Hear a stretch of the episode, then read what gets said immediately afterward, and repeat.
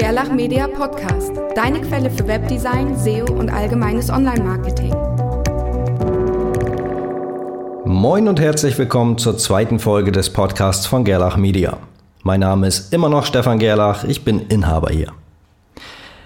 Die heutige Folge dreht sich um das Thema, worauf sollte ich achten, wenn ich eine SEO-Agentur beauftrage? Ich glaube, dass viele Firmen da draußen oder Unternehmer da draußen Angst haben und das auch nicht ganz zu Unrecht, ähm, eine Agentur oder auch eine Einzelperson zu beauftragen, die Suchmaschinenoptimierung zu übernehmen, weil die Unternehmer oder Firmen einfach überhaupt keine Ahnung davon haben. Und das ist ja auch nicht schlimm, das ist ja nicht deren Thema, äh, damit müssen sie sich nicht auskennen. Das Problem ist nur, dass wenn man jemand für die Suchmaschinenoptimierung beauftragt, nicht weiß, wofür man sein Geld ausgibt.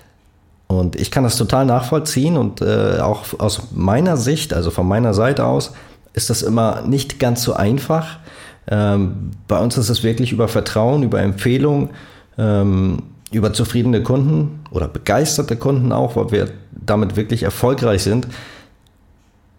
Sonst gibt es wenig Argumente, weil man kann natürlich viel erzählen und viel aufschreiben, aber der Kunde muss das, muss das sehen. Ja, er muss Erfolge sehen und wissen, dass sich sein Investment lohnt.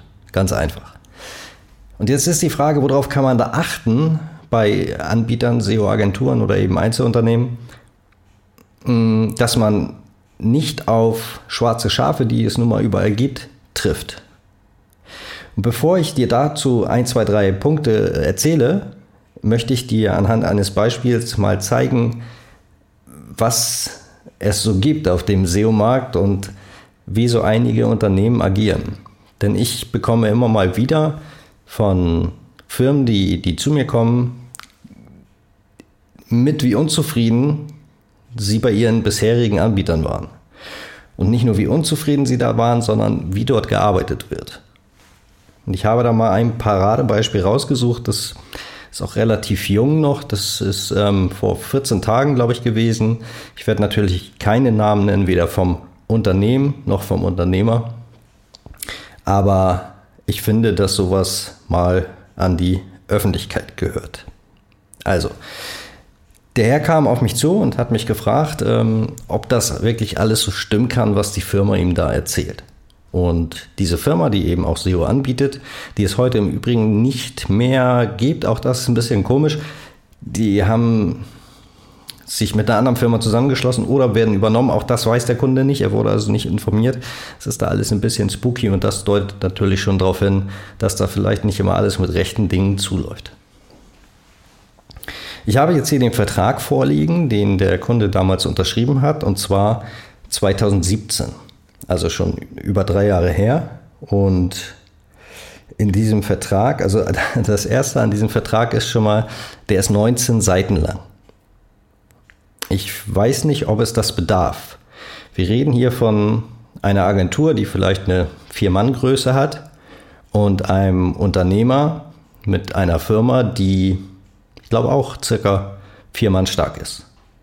Wir reden also nicht von Coca-Cola oder sonst wem und äh, der größten deutschen SEO-Agentur, sondern eher von kleineren Betrieben.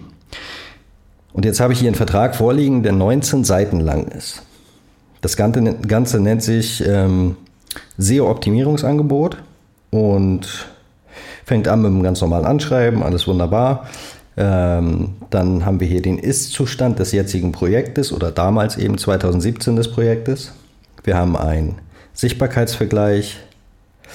Auf der nächsten Seite haben wir Überholen ausgewählter Mitarbeiter. Klingt schon mal irgendwie merkwürdig, aber nun gut. Und dann haben wir Keyword-Potenziale. Als nächstes Optimierungspotenziale. So, und dann geht es irgendwann los mit Fachbegriffen. Ja, nehmen wir mal diese Seite. Hier haben wir User Experience Optimierung. Okay?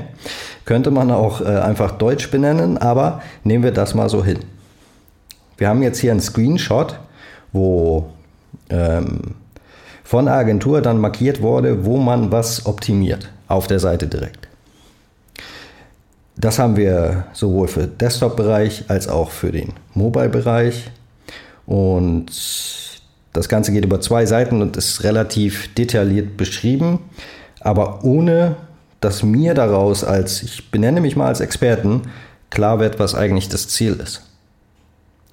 Und ich finde, da ist schon Fehler Nummer eins. Was, was bringt dem Kunden das, wenn ich dem viel aufzeichne, mit Fachwörtern um mich schmeiße und ja, meinen Plan über ein PDF wische?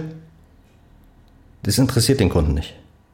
Den Kunden interessiert, hat das Erfolg. Zwei Seiten weiter kommen dann kurzfristige Ziele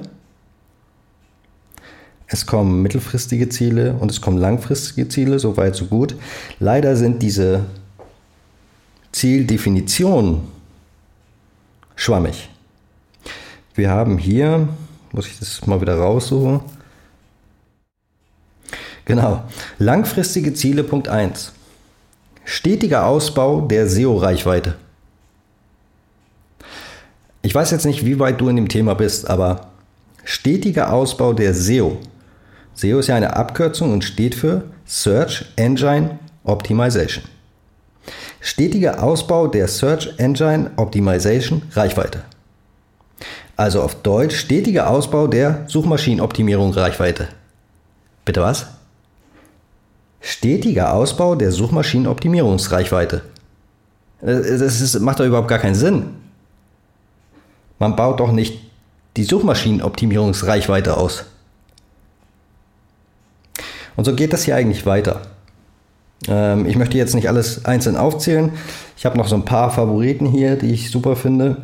Ähm, das Ganze nennt sich auf zwei Seiten weiter ähm, unser Care-Paket. Eine Seite weiter, nein, zwei, kommt dann, achso, hier kommt noch Strategie, dann Usability, also auch Deutsch, Englisch, Deutsch, Englisch. Leistungspaket Full Speed. Was zum Henker soll der Unsinn? Sag dem Kunden doch, was du tust und was der Kunde davon hat. Und nicht Care-Paket, Full Speed, SEO-Reichweiten, Optimierung und so ein Quatsch. Das macht überhaupt gar keinen Sinn. Ja? Gut, hier ging es aber natürlich um den Inhalt. Der Kunde war nicht zufrieden und ich habe da mal über den Vertrag rübergeschaut und habe den Kunden gefragt, über welche Schlüsselwörter dann gesprochen wurden oder über welche wirklich klaren Ziele wurden gesprochen. Und da hat der Kunde mir gesagt, ja, damals haben wir mal über Schlüsselwörter gesprochen, die wurden aber nirgendwo vertraglich, schriftlich irgendwie aufgenommen. Ja, und Ziele nur das, was im Vertrag steht. Also zum Beispiel stetiger Ausbau der SEO-Reichweite. Und dann sind wir jetzt da angekommen, was ich zu Beginn gesagt habe.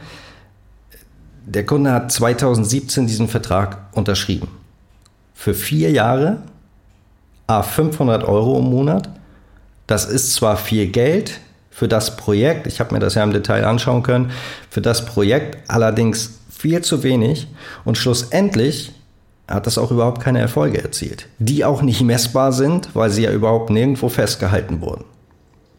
Und das macht mich auch echt wütend. Also ich habe dem Kunden dann, ich muss natürlich auch verkaufen, gar keine Frage. Ich bin dann so ein bisschen im Zwiespalt, möchte den Kunden gerne sagen, ja, ich kann das wirklich besser, aber es ist mir dann auch unangenehm, weil er hat schon so viel Geld investiert und da, damit nichts gewonnen. Und jetzt sage ich ihm, mit uns klappt das, aber du musst viel mehr investieren. Ja, deshalb ist das für mich auch eine ganz schwierige Situation, aber für mich ist das Budget auf jeden Fall viel zu gering. Ähm, dann habe ich mir die Statistiken angeschaut, habe ein SEO-Tool angeschmissen, habe selbst recherchiert, ein bisschen drüber geguckt und Mitbewerberanalyse gemacht und, und, und. Es wurde gar nichts gemacht. Also das muss man knallhart sagen. Nichts von dem, was da irgendwie drin stand, wurde erledigt. Das heißt, diese 500 Euro, die flossen und flossen und flossen. Und heute, jetzt, wo die Firma eben verkauft oder übernommen oder was auch immer wurde, äh, ist da wahrscheinlich auch nicht mehr ranzukommen und da im Vertrag keine klaren Ziele vereinbart sind, ist auch der Vertrag, glaube ich, nicht anzufechten. Ich bin da kein Rechtsexperte, da halte ich mich dann schon raus, aber ich befürchte, da ist nichts zu machen. Denn wogegen soll man klagen? Ja, der Anbieter hat seine Leistung aufgeschrieben, was er immer so getan hat. Ähm, ja, ich weiß nicht, ob ich das kommentieren muss. Äh, und der Vertrag wurde unterschrieben. 500 Euro monatlich. Du bekommst ähm, ja, schwammige Aussagen eben, Optimierungsmaßnahmen von mir und keine Ziele. Das hat der Kunde unterschrieben und das wurde ihm dann in Klammern nicht, Klammer zu, geliefert. Ja, und hier sind wir dann vielleicht beim allerersten Punkt, worauf man auf jeden Fall achten sollte, ähm, wenn man dann schon so weit ist. Ich komme gleich noch dazu, worauf man vorher achten kann, aber ich wollte dieses Beispiel unbedingt mit einbringen, weil ich finde, es ist passend und ich finde es auch unter aller Sau, wie man so abzocken kann. Das muss man schon so klar sagen. Dreist. Also der erste Punkt, äh, den ich mit einbringen möchte, der aber eigentlich eher zum Schluss kommt, weil es dann ja schon eine Vertragsgeschichte ist. Guck dir den Vertrag genau an und gucke, ob das alles nur schwammig ist oder ob die Ziele, die gemeinsam besprochen wurden, auch vertraglich geregelt sind. Suchmaschinenoptimierung ist eben keine Garantiesache, das wissen auch wir, klar. Aber mit genug Erfahrung weiß man, an welchen Stellschrauben man drehen muss. Man weiß, wie viele Chancen auf man den, auf den äh, wie viele Chancen man auf den Erfolg hat. Und bei uns ist es so, nur dann nehmen wir den Auftrag an. Nur dann äh, äh machen wir uns an die Arbeit. Wenn wir von vornherein sehen, wir bräuchten 16 Leute mehr und das Budget müssen wir für 40 fachen, ja, dann sagen wir das auch. Oder wir sagen eben, zu den Konditionen können wir das nicht annehmen. Das, das macht keinen Sinn. Wir würden keine Erfolge erzielen, sie wären unzufrieden. Äh, ja, für beide Seiten Unsinn. So, jetzt bin ich ein bisschen rausgekommen. Ähm, genau, prüfe den Vertrag, schlussendlich nachher, prüfe den Vertrag, sind die Ziele klar definiert und mach keine Vierjahresverträge. Vielleicht noch so als vier Jahre. Wir machen auch Jahresverträge, es ist wichtig, SEO ist eine nachhaltige Geschichte, aber eine langfristige und nachhaltige Geschichte. Aber ein Einjahres-, ein Zweijahresvertrag reicht dicke. Und dann kann man gucken, wo ist man, was hat das gebracht, welche Erfolge hat das erzielt. Und dann lass uns verlängern. Aber ein Vierjahresvertrag, hm. Ich meine, ich hätte auch gerne Zehnjahresverträge, gar keine Frage, machen wir uns nichts vor. Aber ich finde schon ein bisschen, ja, Klingt nicht ganz so seriös, vier Jahresverträge. Habe ich bei meinem Telekommunikationsanbieter ja auch nicht. Also das ist eigentlich der letzte Punkt. Achte auf die Verträge. Ziele müssen klar definiert sein, woran auch die Agentur oder der, der Einzelunternehmer dann dran zu messen ist. Wurde das erreicht? Wenn nein, Vertrag beenden. Fertig. So. Punkt Nummer eins. Worauf kannst du achten, um zu erkennen, ob du eine seriöse SEO-Agentur oder einen seriösen SEO-Anbieter ähm, hast, äh, ist für mich keine Fixpreise.